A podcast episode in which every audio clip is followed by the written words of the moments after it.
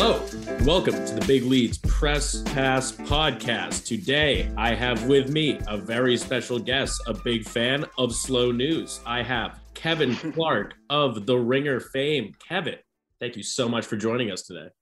I'm so glad to be here, Liam.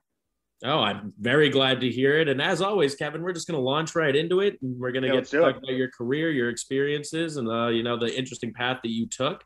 Uh, but it, as always, it just starts with a very simple question: When did you realize that sports journalism was a thing that you wanted to do?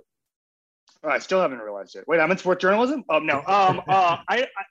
More or less. it, it was very. It was very gradual. Um. So both my parents were journalists. My grandfather was a journalist. Um. Starting in like the 1930s, I had an uncle who was a journalist, and so journalism was always around me. Mhm. Um. There were a handful of years I didn't want to be a writer. At one point, I wanted to be in a punk rock band. At one point, I wanted like when I was like 15, I read Moneyball and wanted to be a baseball GM for a summer, and then realized I didn't want to be a baseball GM pretty quickly. Uh, but other than that, like writing was always around me, and you know, I would read these books when I was younger, and I was like, oh wow, I really want to do this. You know, like you'd read David Halberstam. I remember getting a David Halberstam book one time and just reading it like in one sitting on a, on a weekend day or whatever.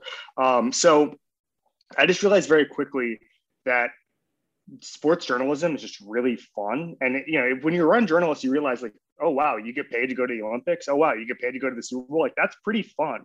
And I I was always just influenced by not only the great work that it was around, but also just like the the fun opportunities that were your fingertips. And and obviously, listen, that was a different era. Like when I- when I was coming up, eh, you know, early 2000s, mid 2000s, or whatever it was, newspapers still had a big budget. Um, there were a bunch of magazines that would compete with each other that, that still had a big budget and they would send people to the Olympics. Like I, I don't think that there's a ton of newspapers uh, traveling to, to the Olympics right now. I don't think there's a ton of newspapers that put people on the road for training camps, stuff like that. It was different era. Um, the internet wasn't really a, a, dominant force like that, uh, but it was still, it still had a huge impact on me. Oh, for sure. Was there any? I mean, given the fact that you talked somewhat fondly about your early childhood, I can't imagine there was. But was there any like familiar familial pressure about kind of going into the family business? No, big nature. That, None, Yeah. none. But what I would say, so the Orlando Sentinel, in I don't know, let's say 2003.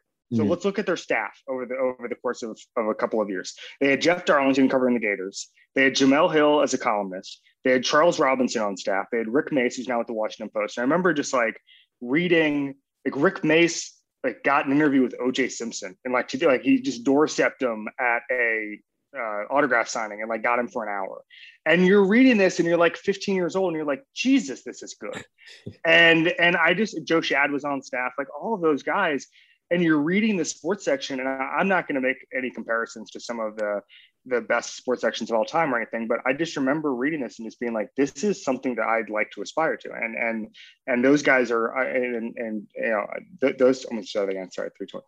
Um, and those people who are on that staff um, are you know they're still stars all over the place um, in the sports media industry. And so there wasn't any pressure but it was more just like when you were growing up in that market uh, you just got to read really good stuff all the time. You're like wow i want to do this Yeah, I think in uh, talking to other reporters for this podcast, that's definitely a huge part of it. Is that if you go, if you don't, you know, wake up one day when you're 15 or whatever, and you're like, I want Yeah. to be a sports journalist. A lot of it is about kind of where you grew up and the work that other reporters do that you just naturally are surrounded by just by virtue of where you are. Yes. interests.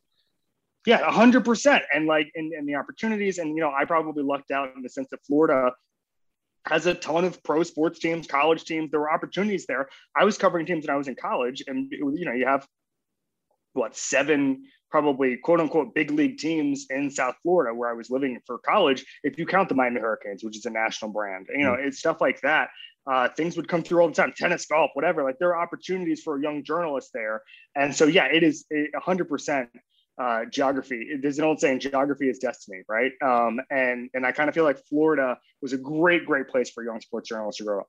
That might be the most romantic way anybody's talked about Florida in a long time. I, I will talk about Florida romantically for as long as you'd like. I'm a big, big proponent of Florida. I think the the the chaos of it lends itself to being a good journalist, right? Like um, Carl Hiaasen, who writes these novels, but also as a columnist. Like he he he he used to talk so often about just how ridiculous Florida was, and you just kind of got this kind of gallows humor about the entire state. And I think once you're in on my my thing is once you're in on the joke of Florida and realize what it is and how ridiculous it is, you'll have a much better time in Florida. That makes a lot of sense. And I think the way that you described the chaos of it all kind of really lends credence to the whole idea here. What was the first team you covered? Great question. So uh, it's kind of a, a, moving target. So I went to DePaul University um, for one year and worked at the desk of the Chicago Tribune. Didn't really cover a team. Went to a couple White Sox games, some freelance experience, and then uh, in 2007, so I was a sophomore in college. Um, I went down to South Florida to work for the Sun Sentinel, and they there was a hugely lucky break, which is Alex Marvez, who uh, is awesome now does AEW. He had left for Fox Sports the day I, I became an intern. So they needed just a body at mm-hmm. Dolphins training camp. I was 19, whatever it was. And they just sent me there and they're just like, get quotes. And newspapers being what they were, it took them a while to fill a position. And I just kept going back and going back and going back and getting in the Dolphins locker room and, and running quotes for Omar Kelly and Harvey Fialkov and Dave Hyde. And then they were just like, do you want to stay and not go back to college for a semester, do an extended kind of fellowship type thing, mm-hmm. and essentially cover the Dolphins on a daily basis. I did other stuff. I did Heat, I did Hurricanes, all that stuff. Um, but I just happened to be at the right place at the right time. And so the 2000, the first team I ever covered was 2007 Dolphins. Um, and if you remember that, that was the year after Saban. That was Cam Cameron. It was absolute despair. They went one and 15. uh, they almost went 0 and 16. And being in that locker room actually I actually kind of feel like it helped me a little bit because there was no, there were no stories to tell in that hmm. locker room. Like if you walked in on a daily basis, you're just like, what am I going to do? What am I right about Jesse Jesse Chatman as the third running back? Like, oh wow, Cleo, Cleo Lemons had two positive games in a row in losses, you know, to the Jets. like is that what we're going to write about?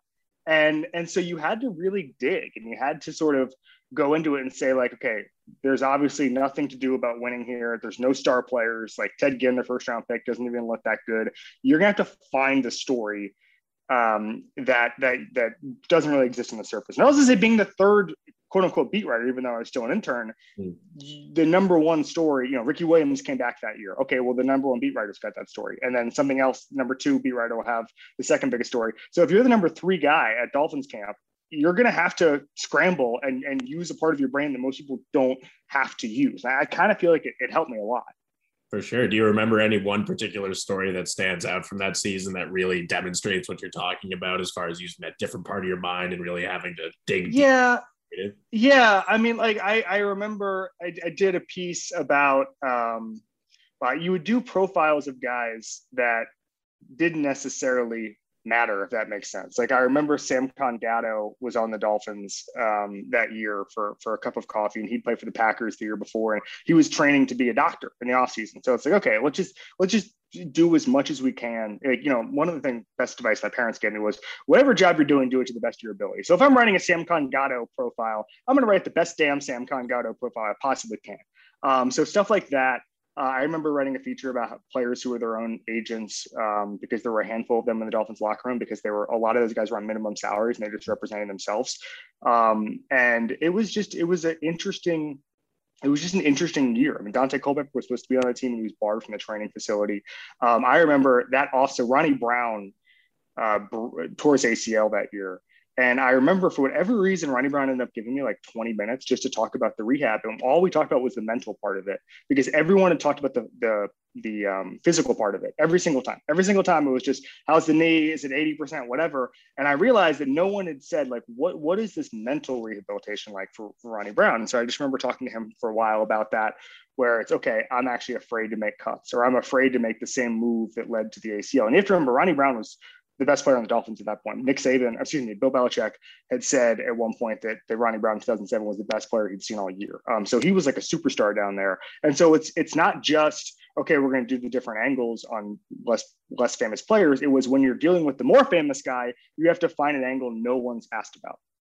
Did you know when you were showing up for your internship that that's what you were going to do? Because I know you said he left. No. Was that something that was set up, or you just sort of no? This is what we got to do. Oh man.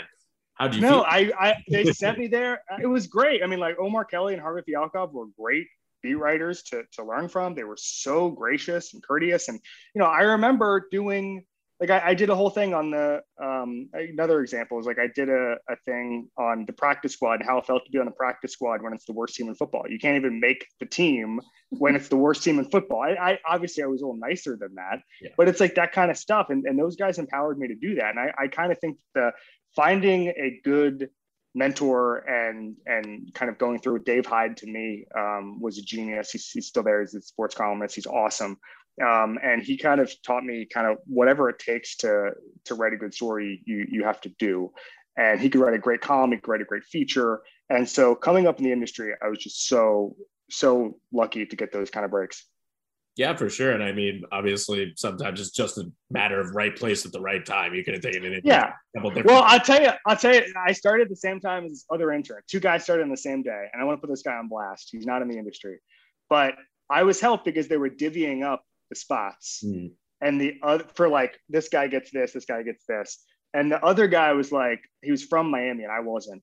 And he was like, you know, I really I don't want to work nights because I'm a, I don't want to sit in traffic. and the editors were like, the editors were like, oh, like this guy actually isn't like sports is that means you can't go to a Marlins game. That means you can't go to a Heat game. That means you can't go to an, a late afternoon Dolphins practice. And so I actually got are kind of like yeah hand in hand. I mean, what are you doing? And so and so I ended up getting his his game load too. And so I was basically guys. So I would do Dolphins in the afternoon and then Marlins at night or something like that. Um, but my advice to young journalists is do not uh, do not tell your bosses that you're afraid of traffic. yeah, I think that definitely starts you off on the wrong foot for sure. And then what happened after that? I mean, after you were done covering that season, yeah. So I had to finish college. Um, yeah. And so, yeah, so I was able to kind of come to an agreement where I was sort of a correspondent, what they call a correspondent with, with the Sun Sentinel. So I was able to cover, I was at the University of Miami by this point, transferred. So I covered the Hurricanes every Friday. Um, and then I would cover the Dolphins excuse me, I would cover the Dolphins every Friday, and I would cover the Hurricanes like during the week after practice, go out to Green Tree. That was the Randy Shannon era. Calais Campbell was the tail end of that. Um, trying to think, Sam Shields was on that team. Those kind of guys. Um, good, but not kind of glory years. Mm. Miami teams, but I was close to the Heat, so I was able to to drive to there for practice when they needed me, and so I was just up for whatever. Um, I actually, I'm going to sound completely insane, um, but I basically consolidated my my class load so that uh, I was only really going to class two two and a half days a week, basically, so that I, then I could be available for whatever. Like I knew I wanted to be a sports journalist so badly that I would drop everything, and like I would skip class all the time to go. And and if it was a journalism class, they understand. I'd be like, hey guys, I really have to go to heat practice. And if it's like an intro to journalism out there, I'm like, yeah, that's actually more valuable. But um, I was kind of a lunatic about about just trying to do as much sports journalism as possible. And I would also say that when you're in those environments, you get to meet people who were really important to you. Um, you know, I'm my hero, my absolute hero was Lee Jenkins. And I remember meeting Lee Jenkins at a heat practice when I was in college, and, I, and that was just a great relationship to have. And so um, I, I, think that that's just being, you know, 99% of, of life really is just showing up and, and being there and being present and saying yes to everything. And I, yeah, it, it, it all worked out. Be right back with more gold after a word from our sponsors. The Press Pass podcast is brought to you by Manscaped. Go to manscaped.com and use the code FANSIDED20 to get a discount on the Performance Package 4.0. The brand new Lawnmower 4.0 is here to take the podium. The fourth generation trimmer features a cutting edge ceramic blade to reduce grooming accidents thanks to their advanced skin safe technology. This package also comes with a weed whacker to chop your worst weeds up top in both your nose and your ear. This tool is a lock to take home gold in the biathlon. Get 20% off plus free shipping with the code FANSIDED20 at manscaped.com. That's 20% off plus free shipping with the code FANSIDED20 at manscaped.com it does sound like this this the time in college that you had really helped i mean maybe not calling it networking might not encompass everything about it but i mean it really yeah. of relationship building and that sort of thing from all these people that you grew up reading. Yeah and then so you get the opportunities and then what happened to me was so i was at heat practice on a random friday or whatever. This is 20 2009 and um, michael beasley just randomly in a press conference was like hey uh, no one ever taught me how to play defense and I was just like, pardon me. I like he he just talked. I he talked about how like basically the the basketball AAU system had failed him to the point that he got to the NBA and had huge holes in his game, and no one realized because of the um, athleticism that he had and all that stuff. So he was basically complaining about it. And I pitched it to my editors, and they were kind of like, "Well, we've done the Beasley story." So I was still a freelancer, so I called the Wall Street Journal, who just launched a sports section. So I was still a junior in college, and I said, "Hey, do you guys want the story?" And they, I, I, Lord knows why they said yes, but they did say yes, and that's that started the relationship. And then when I got out of college a year later, they they hired me. So I wrote a handful of freelance stories for them, kept in touch, and then got offered a job to be their Knicks writer, um, Knicks slash Jets writer uh, when when it launched when it, when they launched a new New York section a year later. Why was why the Wall Street Journal? Why was that the one you decided to pitch to? Well, I just I had read they just launched a sports section, and I saw that they were writing stories that were just a bit different, a little bit weird. And so when I joined the journal, I found out why. So they had this editor, Sam Walker, who um, I had a really good relationship with, and he instilled it in us to be a little weird. He used to say, if you go to press conferences, don't be in the pack.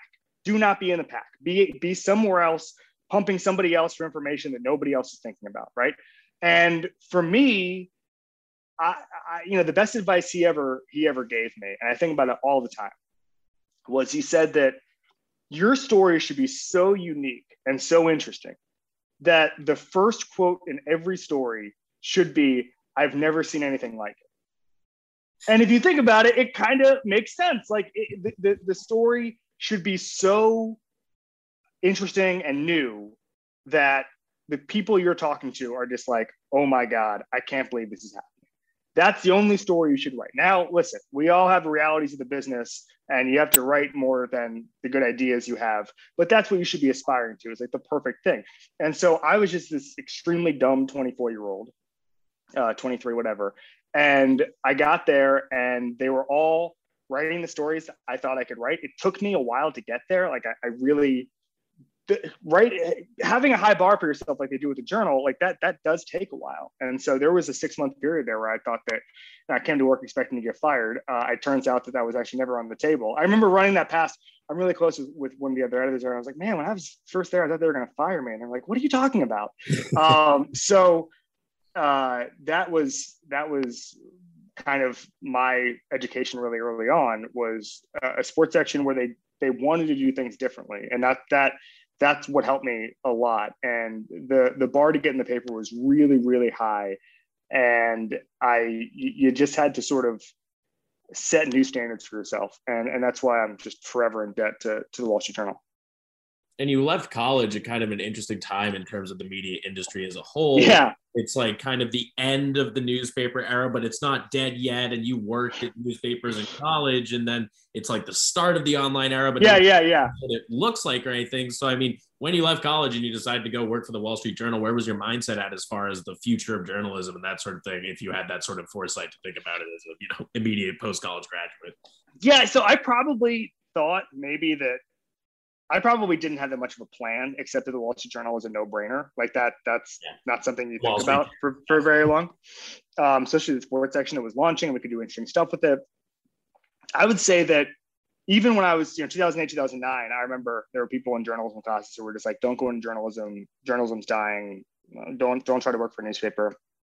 And I, I thought the odds were against me to get a, a newspaper job. But it's funny. I was in Miami. I was back in Miami like I don't know, uh, last two summers ago, um, pre-COVID, and I was just walking around. I was, my wife and I were going to some of, some of my, the old restaurants they used to go to and stuff. And I was just thinking about how like the Wall Street Journal offered me a job out of college. It, it changed my expectations on things, but but I actually thought I was just going to stay in Miami and just like cover the hurricanes for five years. Like I thought that I was gonna have a traditional. Mm. Um, so like I, I will just tell the story. I don't think I've ever told the story, but when I was in college, I emailed um, David Remnick, the editor of the New Yorker, and he didn't know who I was and I was just like, hey, uh, I just read King of the World, which is an amazing Ali book. Like any advice you have for somebody who kind of wants to be like you, but sports. And he said in the email, he was like, this is 2009, I guess. He was just like, hey, I would tell you to go on the ladder, but the sports journalism ladder, but the ladder doesn't exist anymore. Like there's no ladder anymore. It's 2009. And 10 years prior, I would have been able to go to the Miami Herald, the South Florida Sun Sentinel, the Orlando Sentinel, Jacksonville Times Union, Tampa Bay Tribune, cover a college team for five years, and then get a national job with that paper for five years because they would still send people around the country. And then at age 33, you would be able to get, you know, so if you're talking 90s, you're talking Sports Illustrated. I don't know. Listen, I'm just I'm just talking about the, the, the dream, right? Yeah. Uh, you're talking about Sports Illustrated in the 90s. You're talking about you know ESPN.com in 2001, whatever it is. That was the the old trajectory. And by the time I came out, that that trajectory didn't exist. Like that was not newspapers weren't adding, like local newspapers weren't adding. Being a local beat writer is still, I think, extremely fruitful experience. It's just less predictable than it used to be. Like if you were in the 80s and you started out at, at age 23 as a, as a college beat writer, you knew the trajectory. And I still think that, that some of the best writers on the planet are, are are sports beat writers. It's just harder and harder to see like, okay, are they going to get promoted with their own paper? Are they going to have to go to a website? Are they going to go have to do their own podcast? Are they going to do a Substack? Like that it just doesn't the ladder doesn't it's just completely different now. It doesn't exist. Yeah exactly. It's really interesting talking to you because i talked to ira winderman for this podcast uh oh yeah. my guy. The guy. And he laid out exactly what you just said about the path of like getting a job at the local paper covering the college here for five years. He had some crazy things to say about the hurricanes in those years by the way. Um, but it's a lot, a lot of people have a lot of things, crazy things to say about the Hurricanes those years. but yeah, no, it's it's the parallel. It's like you, you know, you just laid out that whole path that Ira took, and you were just talking off the cuff, and that was just how it was done. And then yeah. you're coming up in the same, like in the same state and sort of the same like circle with the newspaper that you worked at in college, and then you just took the different path. You took you skipped the ladder. You just went through it. Uh, I mean, I don't know what the new fucking metaphor would be for it instead of a ladder, but it's not chaos or anything. Yeah. It's it, you you just took flew off to a different area. It was, uh, I mean, it worked out obviously, but was hundred percent. Yeah. It, but there was no plan. There was no plan. It was never like, I'm going to go to the journal and I'm going to go here and here and here. Like imagine Grantland didn't exist mm. when the Wall Street Journal launched. And so how was I supposed to know that like, you know, in six years, Bill Simmons was my, one of my heroes growing up. And I read him from the time I was 15. I was actually just talking to somebody about this the other day, um, just reading him when I was, you know, 15, 16, 17. But if you had told me, if you had stopped time in 2003 and said, you're going to be working for this guy, I'd be like, doing what? Like that, that does, didn't make any sense that a writer would have this thing. But Bill was was such a force that he's able to build two things that everybody loved. He's able to build a podcasting company, which by the way, podcast didn't exist in high school when I'm thinking about becoming a sports journalist. And so you everything is just changing constantly. And that, and that and that's the big thing for me. And the dream the dream changes constantly because of that because there were if i'm you know i used to have a i probably still have on my bookshelf somewhere. Um, i used to have a book of the best sports illustrated writing in mm-hmm. 2002 2003 and you're reading it and you're just like oh like gary smith this is amazing. Well that job doesn't really exist anymore unless you're going to carve out your own path. And some people are trying to do that, but that might exist on Substack. That might exist on uh, your own Medium blog or whatever. You're just going to take those chances. I don't think you're going to have someone who's going to write once every six months, who's you know someone who's born 1990. I don't think that person is going to be fully funded by some company, some media company to do that. I just think that the the realities change every three to four years, and if your expectations stay the same, that's where you're going to end up in a weird spot. Yeah, and you used an interesting expression when you were speaking about that. The dream changes. So, how did the dream change for you when you from when you started at the Wall Street Journal to when you ended up leaving? Um, I would say it became a little more multimedia in this regard. Like when I when I first started at the Wall Street Journal, I probably wanted to be like Michael Lewis. Like I mm-hmm. probably like the, the thing that all that I try to do with every story is tell you why teams are winning and losing games doesn't and, and, and that travels. If i'm writing about european soccer i want to explain that. If i'm writing about the nfl which is what i do 90% of the time i want to explain that. Um, i do some sort of more personality type stuff and, and i enjoy doing that but i think that the basis of sports information and and telling people things is they just want to know if their team is going to win or lose games and, and, why. And so i became obsessed with that in college but then at the journal uh, it was only more so. So i probably wanted to be like a a sports writer who then wrote books that explained, hey, this team did this. I mean, exactly kind of like a more more Michael Lewis without the money and tech part, right? Just sports. And I think that as the world changed and as podcasting became a bigger thing, as uh, digital video became a bigger thing, um, I was decent enough at those to get those opportunities. And I felt like I was able to change it a little bit. And I don't think, I think that if you come in now, if you were born in 1995 and you come into sports journalism now, I think you're going to have a tough time if you're saying I'm writing only.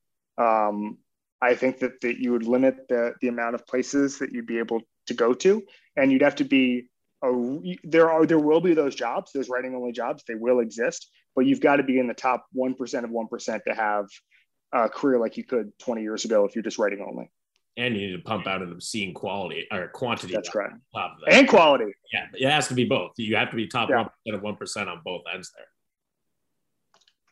yeah for sure yeah i mean it, it is it's it's just a different deal and i think that you know i like writing once a week i love writing once a week um, i think it's important to be relevant i don't think that you know you hear I, I know this is crazy i'm not comparing myself to them at all um, we have totally different jobs but you hear a story about like the people who are on contract at the new yorker to write like twice a year and it's like I would go crazy. I would go crazy. That's just how I'm wired. I, I want to write. I want to get my th- if if Aaron Rodgers gets traded in an hour, I want to have my thoughts up there. And I, and and you know I do I do a lot of work to lay the groundwork to have educated educated pieces on that and educated thoughts on that.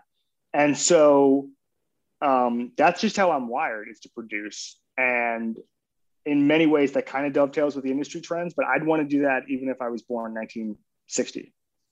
No, absolutely. And yeah, no, it's like you said, I know what I had twice a year I go nuts too, man. It's it's a certain it's a certain quality to being able to like have a position where you write consistently. But the it's, right. but it's the other aspects that go into that, not just the actual writing, but the stuff that you have to do around it is how you carve out a role in a company and media nowadays.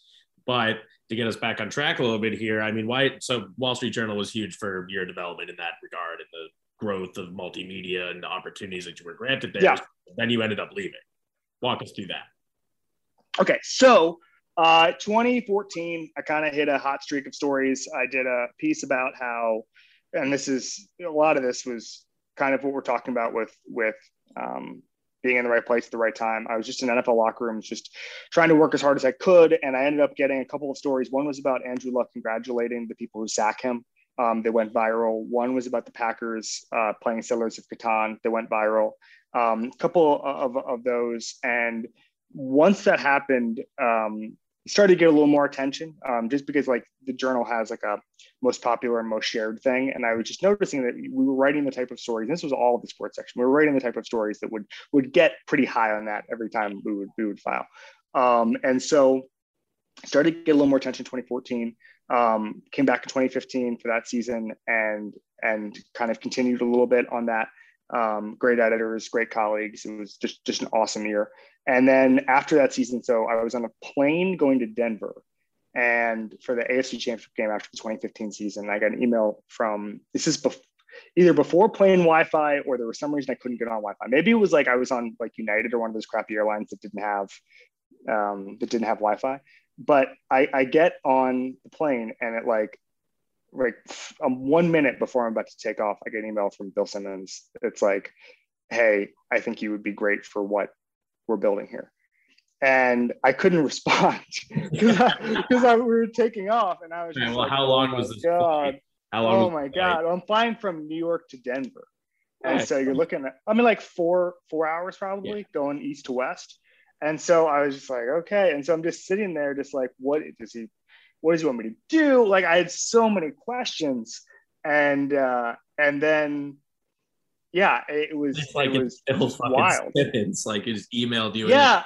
So I had met information for four hours. It's funny because I had met Bill as like a fan at the in the ho- hotel lobby before the uh, Eagles Patriots Super Bowl, just as a fan. I said, Hi, my name my name is Kevin Clark. And and he was super, super nice to me. And that was the only interaction that we had until then. And it was really funny because when we were I actually didn't tell him that we met until I kind of gotten the job. I didn't want him to be like, I, I, don't know, I didn't want it to change. So we were when we were meeting the first time and I went to the office and stuff, I, I wasn't gonna be like, hey, we actually I introduced myself to you when I was whatever I was 16.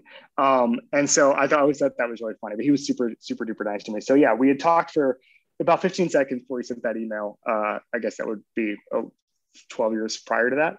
Mm-hmm. Um, and so it was just awesome to connect him, to connect with him and then, and then go out. So the Super Bowl was in San Francisco.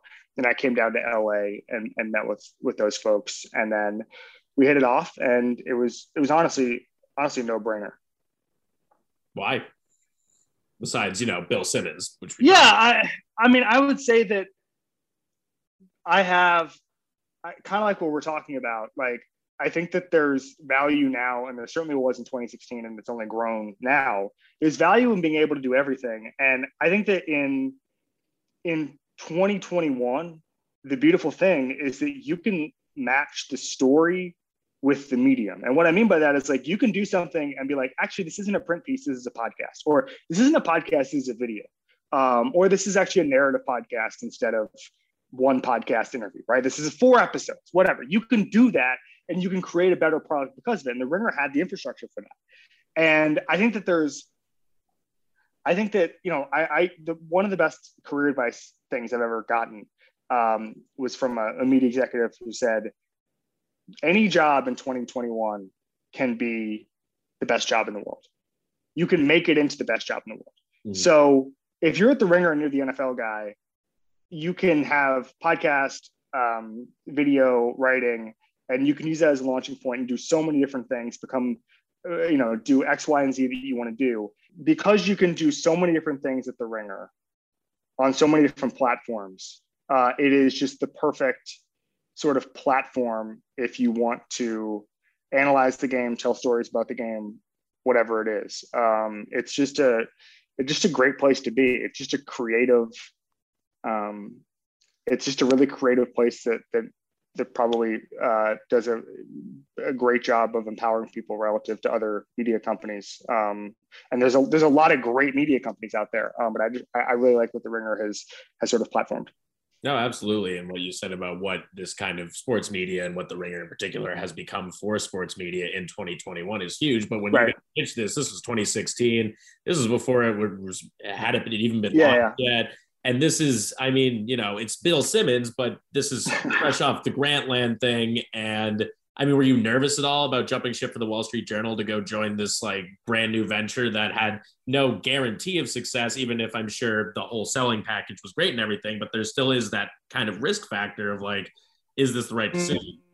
Did you feel? No, I, I wasn't nervous at all. Um, and maybe I should have been more nervous, but I thought with this, with Bill and the folks running it, Sean Fennessey, Mallory Rubin, Chris Ryan, Joy Libman, um, who I met with initially, I felt like a there were there were there was going to be success, but b even if even even if it was you know it the journal um, you know in, in, the worst case scenario in the worst case scenario uh, it still would have given me really cool opportunities and everything would have been fine even in the absolute worst case scenario and so i wasn't nervous at all i knew it was going to succeed and I knew that there were really smart people running it.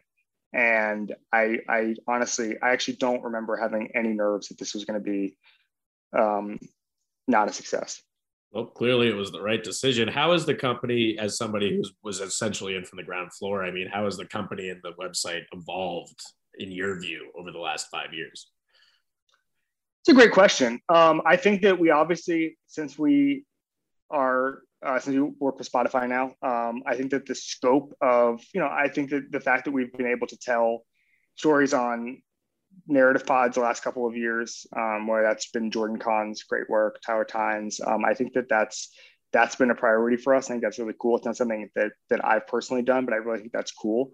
And I think that there's things are just getting bigger and bigger. And I think that the ability to bring on Ariel Helwani is amazing. I think the ability to bring on Sean McVay for for a series is amazing. Um, last year we had uh, Pete Carroll and, and Steve Kerr. It's stuff like that. It's using the resources that we have, um, both the influence and you know Spotify's connections, our connections. There's just so many different opportunities. Um, I would say that that the beginning was you know we were all just kind of scrambling, and I, I certainly was. I was just writing as much as I possibly could and just trying to eke out. You know, the one thing that, and I've joked about this before, but like it, it was completely different audiences, and I didn't know. The one thing I didn't know was that the people and and this was just something that got out of my brain very quickly but the people who read you and the people who listen to you and the people who watch you on whether that's slow news day nfl show and the writing part of it completely different audiences mm-hmm. completely different audiences and i had actually thought in the beginning in 2016 that um that th- there was going to be kind of a a ringer core audience and that they were I, if i was going to say well as i wrote this week and it's like wait no no one some people don't even know i'm a writer. You know i remember something like you know and and and people on slow news day who watch slow news day might not know whether that's on youtube or on twitter um, might not know that i have a podcast truly. Like it's just it's just, people are just too busy to sit around and consume everything i do. And so understanding that was probably pretty important at the beginning.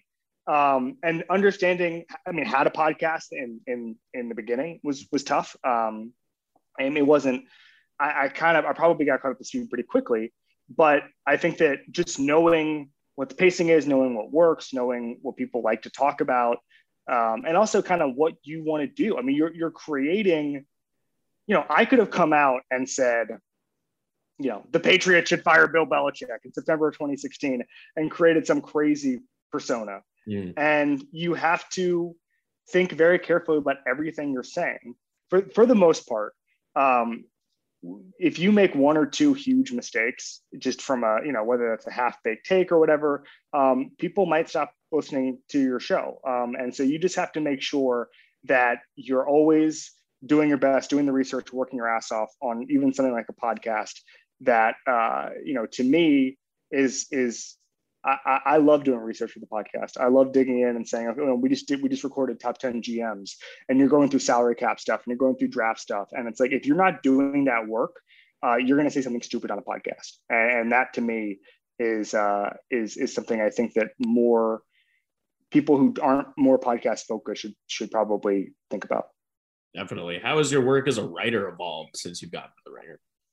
Well, it's gotten a lot longer because at the journal we had a cap of like 1,400 words, mm. like, like absolute cap. Sometimes it'd be a thousand words. So I would do these pieces They were so they they could be short. So like I did a piece in 2014 about NFL. There were fights in NFL locker rooms because the the different players were at different episodes of Game of Thrones because it had come out in that summer. And so it was like, oh my God, this guy just talked about the Red Wedding. This guy hasn't even seen the Red Wedding, like that sort of thing. But you could write that at a thousand words and it'd be a full story and it'd be fine. Um, I think that if I got that story now, it would actually be woven into something that's maybe more of a 2000 word type column. Yeah. Um, and you'd have to flesh it out a little more and all that stuff. That's just the economy of the internet. And so I've, I feel like I've become a better writer. I've been able to, to sort of flex that muscle a little bit, I would say, and and and use some of the the, the kind of tricks that I like to use.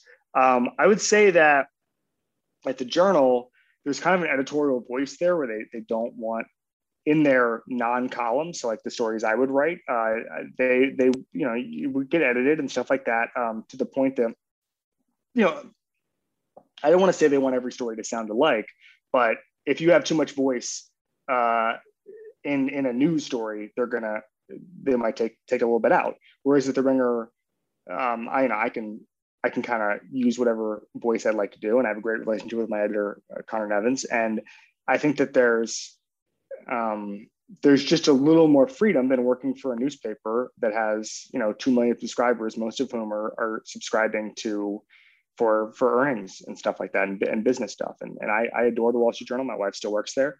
Um, it's just a different writing environment. No, for sure. And I think it goes along with a lot of more traditional outlets where it's the voice of the outlet. It's the voice of the Wall Street. Journal, and there is some like it aspect of each writer's personality that they're allowed to inject, but there's only a certain amount of a uh, certain limit to that.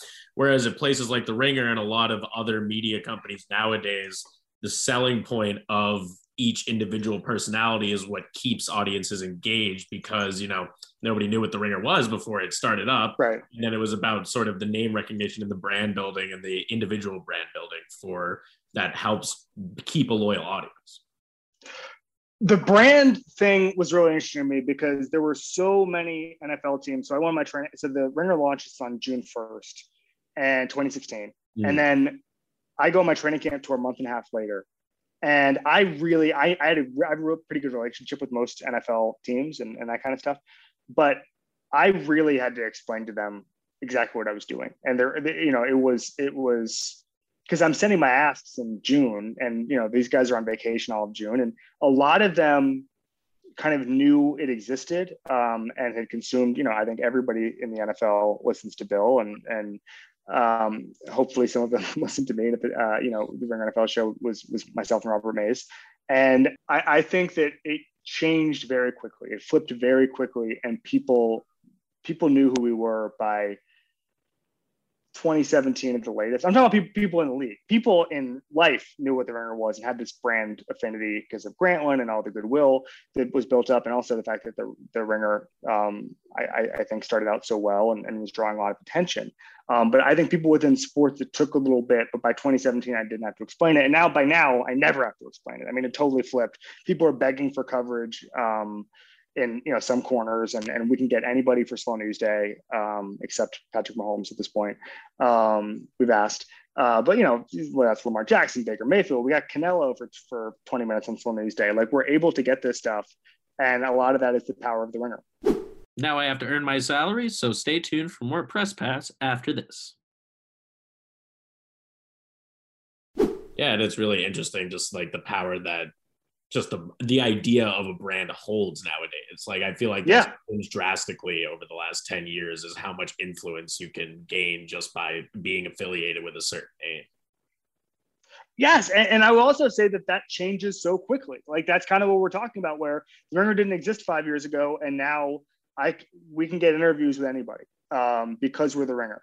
And I would say that you know media companies are always rising and falling and there, there's some brand names where they don't have the same equity as they did five years ago and couldn't get the same amount of, of guests. Um, and so it's just it's it's just really interesting to watch how that works but it's been a huge huge positive for the ringer no absolutely. And now you've mentioned slow news day a couple times over the last few minutes here. How did you come up with the idea of slow news day? All right so it wasn't all me. In fact it was mostly not me um, we had put something. So Jason Gallagher, my producer, had put some stuff on tape, and we were just messing around with it. Bill happened to stumble upon it, really liked it. We workshopped it. I believe Bill was who came up with the Slow News Day name because we were going to um, put it out on Tuesdays or Wednesdays, which was the slowest part of the NFL schedule. And it was it was the first year was just ringer guests, and it was just like Shea Serrano, uh, Juliet Litman, Mallory Rubin, Jason Concepcion was on the pilot. Um, I don't know if that actually ever made the airwaves. We had Jason on for an actual episode as well. And then people liked it. And people, it was just a little bit different. And I was getting emails from people in like Jason and I were getting emails from people like in television being like, what is like, we're intrigued by this. What is this? And we wanted, they wanted, you know, the people were ripping it off. And that was the highest form of flattery for us. And I, it was just fun. It was just a fun thing to do with my friends. Nobody was watching it that first year. We put it on on Twitter. We get 40,000 views, which is, you know, now if we put it something out on Twitter, it gets, you know, at least, you know, probably around 200. Mm-hmm. And, um, but nobody was watching it, but we were having a great time and, and we are developing an audience. And then the next year, we went to the Super Bowl and we realized that people wanted to like we we thought we were just in kind of just hanging out and doing something for ourselves. And then when we got to the Super Bowl, we realized that people kind of wanted to be a part of this. Mm-hmm. Um, so we were able to program it with with a, a, bunch of NFL players, a bunch of media members. It was really fun. And then the year after that, it, it just kind of it, it just gained a lot of momentum, and we were able to get Lamar Jackson. We were able to get you know, I mean, this year Collinsworth, Adam Schefter, Sean Payton um, Joe Montana. I mean, just just kind of anybody.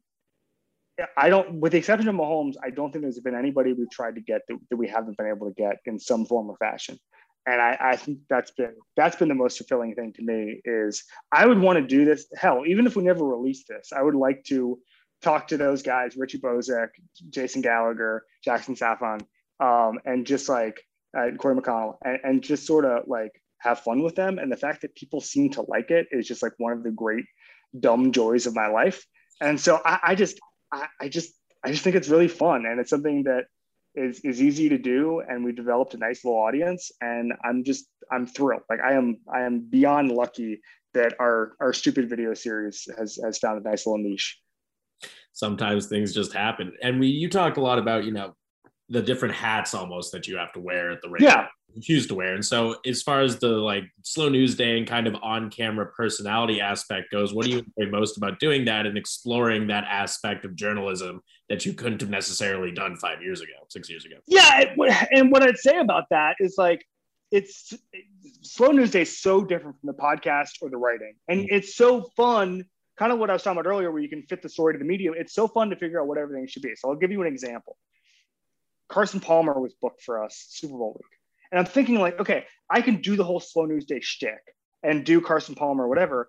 But I think this is best served. Bruce Arians is about to play in a Super Bowl. Um, quarterbacks are asking out, just like Carson Palmer did. This is actually a pod conversation, right? Like, we don't need Carson Palmer looking through the newspaper. We need actual football discussion. So we made a football discussion and we put it on the podcast. We didn't do we didn't do slow news day. Uh, Sean Payton, we did the podcast and and Slow News Day, but Sean Payton was just so good and so up for anything that it was it was hilarious. You're talking about eating a tub of ice cream after he gets eliminated by the Rams in that game and all that stuff. It was just it was just hilarious. He loved the Queen's Gambit, mm. um, and so exploring who would be good for what. Like I had Peter King on Slow News Day and the podcast last year, and different different hits and they were completely different conversations completely different conversations. They're like peter almost wanted to do like he literally said he was going to have the hottest takes in the history of slow news day and just came in just firing on all cylinders. Whereas on the podcast we would be a little more reserved and hey let's talk about this for 10 minutes kind of thing. And so i think that that's the most fun thing for me is figuring out what everything should be. And um, yeah I, I i i just think that it's you know a written piece. If i get if I get, uh, I'm making this up, but if I get Andrew Berry, the GM of the Browns, for access next week, um, it's probably going to be a written piece. Probably better if I can textualize it, all that stuff, um, and am able to, to build around and make other calls and stuff like that. But as I, as you saw, Baker Mayfield was available, and we put him on Slow News Day because we know he'd be fun. He could talk about UFOs. He could talk about the draft process, whatever it was. And so that to me is the most fun thing is figuring out what story we're going to tell based on who's available and what we have at our disposal. Absolutely. And then in, when you look towards the future and you think about the opportunities that you have at the ringer and the ways that you can keep spreading your wings as a journalist, what do you anticipate being something that you really want to improve on as you just keep moving forward day after day? That's a great question. I mean, I'm always trying to to become a better writer and and tell the definitive story about whatever I happen to be writing about. What I would say is is in my mind, the next frontier is trying to the NFL will always be my primary thing. The Ringer NFL show will always be the primary thing that I do. I would say that what I would like to do is be able to peel off every once in a while. Not certainly the NFL is a full time job, and I have so much respect for the people. Um, I, it's it's a sometimes I get offended when someone tries to cover another sport and it's just like, wait a second, like, have you ever watched this sport? Like, what, what are you doing? Right. And because I realize how hard it is to cover the NFL on a daily basis, that to go in and say, like, oh, yeah, I'm the tennis guy now. It's like, wait, what? Huh? Like, no, it takes me like hours and hours and hours a week just to know what I'm talking about. And so for anyone to be like, oh, I'm the tennis guy now, like that to me is something that's always on my radar. Mm. But what I would say is like, I have a real passion for other sports, whether that's college football, which is an easy lift. I have done a lot of reporting in the past on sort of college schemes and college players and how that's how that's affected the NFL. I would say that something like golf, which I've written about this year, um, Ryen Russillo and I have been doing uh, going abroad on a Formula One segment uh, three times in the last month, and for some reason, people like that. Um, I, I, it's one again. That's that's one of those things where it's just like I feel so lucky that Russillo and I, we had Big Cat on yesterday. Mm-hmm. Uh, we'll just joke around about about Formula One. People are like, "This is good." And it's like, "Wait, what?" Okay. Um, and so it's a little, maybe a little more experimentation as far as the sports go. As far as okay, maybe maybe I continue to do F1 on Russillo. Maybe I continue to do a little more college football. Golf is something over the past year that I've gotten a little more um, I've worked really hard to get a little more comfortable to be an expert there. Again, that's the kind of thing where it's like there are some really smart people covering golf. So I have to I would have to work my ass off to get to a point where I can talk about it. But I feel like I've been able to do that. I've been on the the Ringer Golf Podcast a handful of times. So maybe a little more of that. But I think that we're in a pretty good place, man. And, and I think that there's if I did do Formula One golf, um, if, if it, it's not about becoming sort of Rick Reilly 1995 and doing a different sport every week and doing baseball or whatever, like I'm never going to get to that point because my, my major will always be NFL, but I think you can minor in a bunch of other different stuff. And I kind of feel like probably if there's any next step for me that's a little bit different, it would be occasionally a little more college football, a little more golf, a little more Formula One, um, a little more soccer, the sport I love, although we have amazing soccer coverage. Uh, and then I'm certainly not going to be any better than than the Stadio guys or Ian Wright. Like we have Ian, that's another stuff. We have Ian Wright doing a podcast for us. Like this is a guy who's an Arsenal legend. Like, what the hell am I going to do if I go on that podcast and it's like, well, Ian, you know, you scored you scored more goals than anybody in your era, but uh, here's what I think about about Spurs. Like, no, come on, man, no. But I think that there are opportunities in in other areas. Yeah, and I think the major minor metaphor that you made is a really perfect analogy for it, especially at a place like the Ringer, where the one of the things I've noticed is that there is just no hesitation, no barriers for all of the various talents that you guys employ to dip toes in other waters and appear on other sports podcasts and do pop culture stuff. And I think that's one of the most interesting things about the Ringer is that it sort of set that standard. Maybe it wasn't necessarily it wasn't the first one to ever do that sort of thing, but it set the standard of how good it can be when you have yeah. so many multi-talented A hundred percent. And and and you know, that was the thing when I was talking to somebody about uh, the Formula One stuff a couple of weeks ago, and we were just joking around, and I was like, you know, I kind of feel like there needs to be like a Formula One expert kind of at our beck and call so we can understand okay, what's this diffuser situation with Red Bull? Like, what's with the rear wing? And and someone was just kind of like, you know, I, I actually think that that would stymie it a little tiny bit, and it's just more about people who really work hard to understand what's going on and then just having fun doing it and the chemistry and liking the personalities. And I, I, I do i do think that's part of it is that we're all sort of omnivores in a lot of different ways and that we're able to say you know you look at someone like chris ryan who can appear on a hundred different podcasts talking about a hundred different things and be a great guest on all of them. Mm. Um, he knows a hell of a lot more different things than I do, and I will never, never, ever be at Chris Ryan's level. Um, but it's it's something that we should all probably aspire to uh, at the Ringer, where you can do a TV podcast and then you can do an NBA podcast, and then if you wanted to, you could hop on Slow News Day and talk to Eagles, which he has done, um, talk soccer, obviously, which he has done. I just think that that's the model for the ringer is just being able to to hop on any podcast anytime and be entertaining as hell. Absolutely. And one of the, I mean, as you previously mentioned, the Ringer podcast network purchased by Spotify for a pretty substantial number. And it seems like, with the last year aside, with all the weird social audio locker rooms that variously popped up, podcasts are almost they're they're becoming they already are and are becoming really really important in media as an industry. Now, just as somebody who's been kind of in the thick of that and somebody who works at the Ringer, which is probably the most, you know, uh, the Spotify deal was the most covered podcast deal this side of Joe Rogan in the last like three or four years.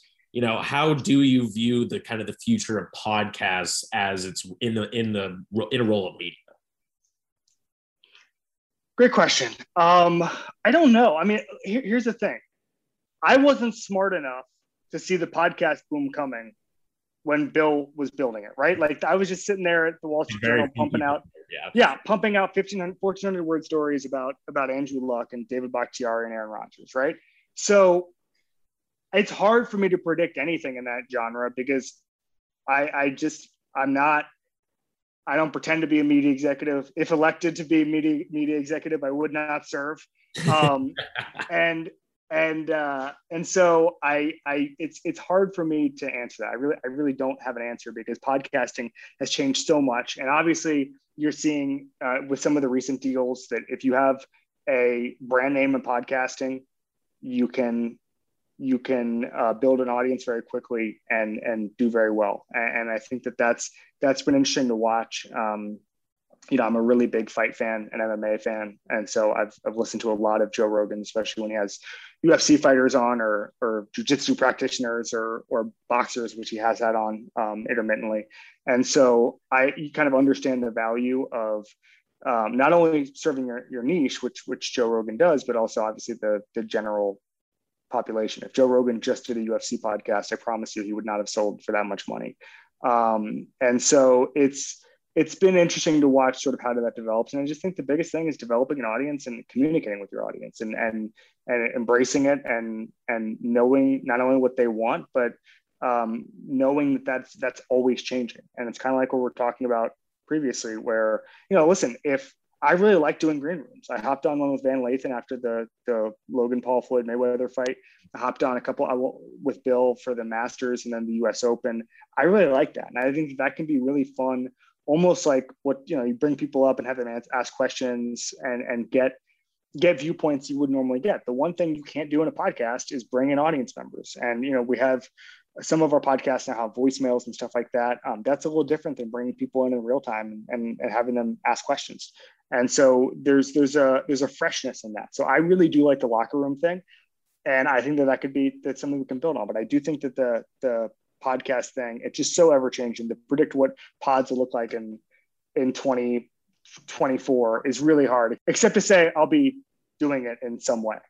All right, Kevin, I have one last question for you, and it sort of relates to what you were just talking about about your inability to forecast the podcast market. But it just is an overarching, you know, idea about this industry and this job that you now have, and the way that you worked your way up the ladder in a much different way than a lot of other people have. Um, what's something about this job that you know now that you kind of wish you knew back when you were starting out at the Sun Sentinel intern? Oh wow. Oh my gosh. I wish I I wish I had prepared for this. Um great question. I would say number one is do not overthink athlete interactions. That'd be number one. Like I came into it and be like, oh my God, what's Dontrelle Willis going to think of me at his locker? And the answer is Dontrelle Willis is not like Mad Men joke. Dontrelle Willis is not thinking about you at all you're doing your job, he's doing his. That's really important. I think young journalists get really intimidated sometimes. Ooh, I have to ask a question to Aaron Rodgers. Nine times out of ten, he will answer the question based on the merits of the question, not not whether or not he knows who you are or likes you. I mean, like first of all, Aaron Rodgers answer any question in group setting, obviously. Um, but I just think that a lot of times there's an intimidation factor that I certainly had coming into the into NFL locker rooms, MLB locker rooms, NBA locker rooms, and and these guys see so many different faces in the locker room all the time that unless you're a huge name, um, you're kind of one of many. And so never be intimidated by that. Don't be shy. I mean that that was a that, that was some some great advice I got early on is when you're in these these cities or you're in a training camp tour or whatever, don't don't just say, hey, can I get the, the third linebacker? Like just try to try to write the best story you can. And the worst thing that they're going to do is say no. And like rejection is a huge part of this industry. I send so many emails asking and talk to a GM, talk to a coach, whatever, and you have to know that um, that you're going to get rejected a handful of times. And you know, I've I've never interviewed Bill Belichick one on one, but I ask all the time whenever I'm writing a story. Um, he doesn't give very many one-on-ones, and the people he does give to, he's known them for 30 years in most cases. In most cases,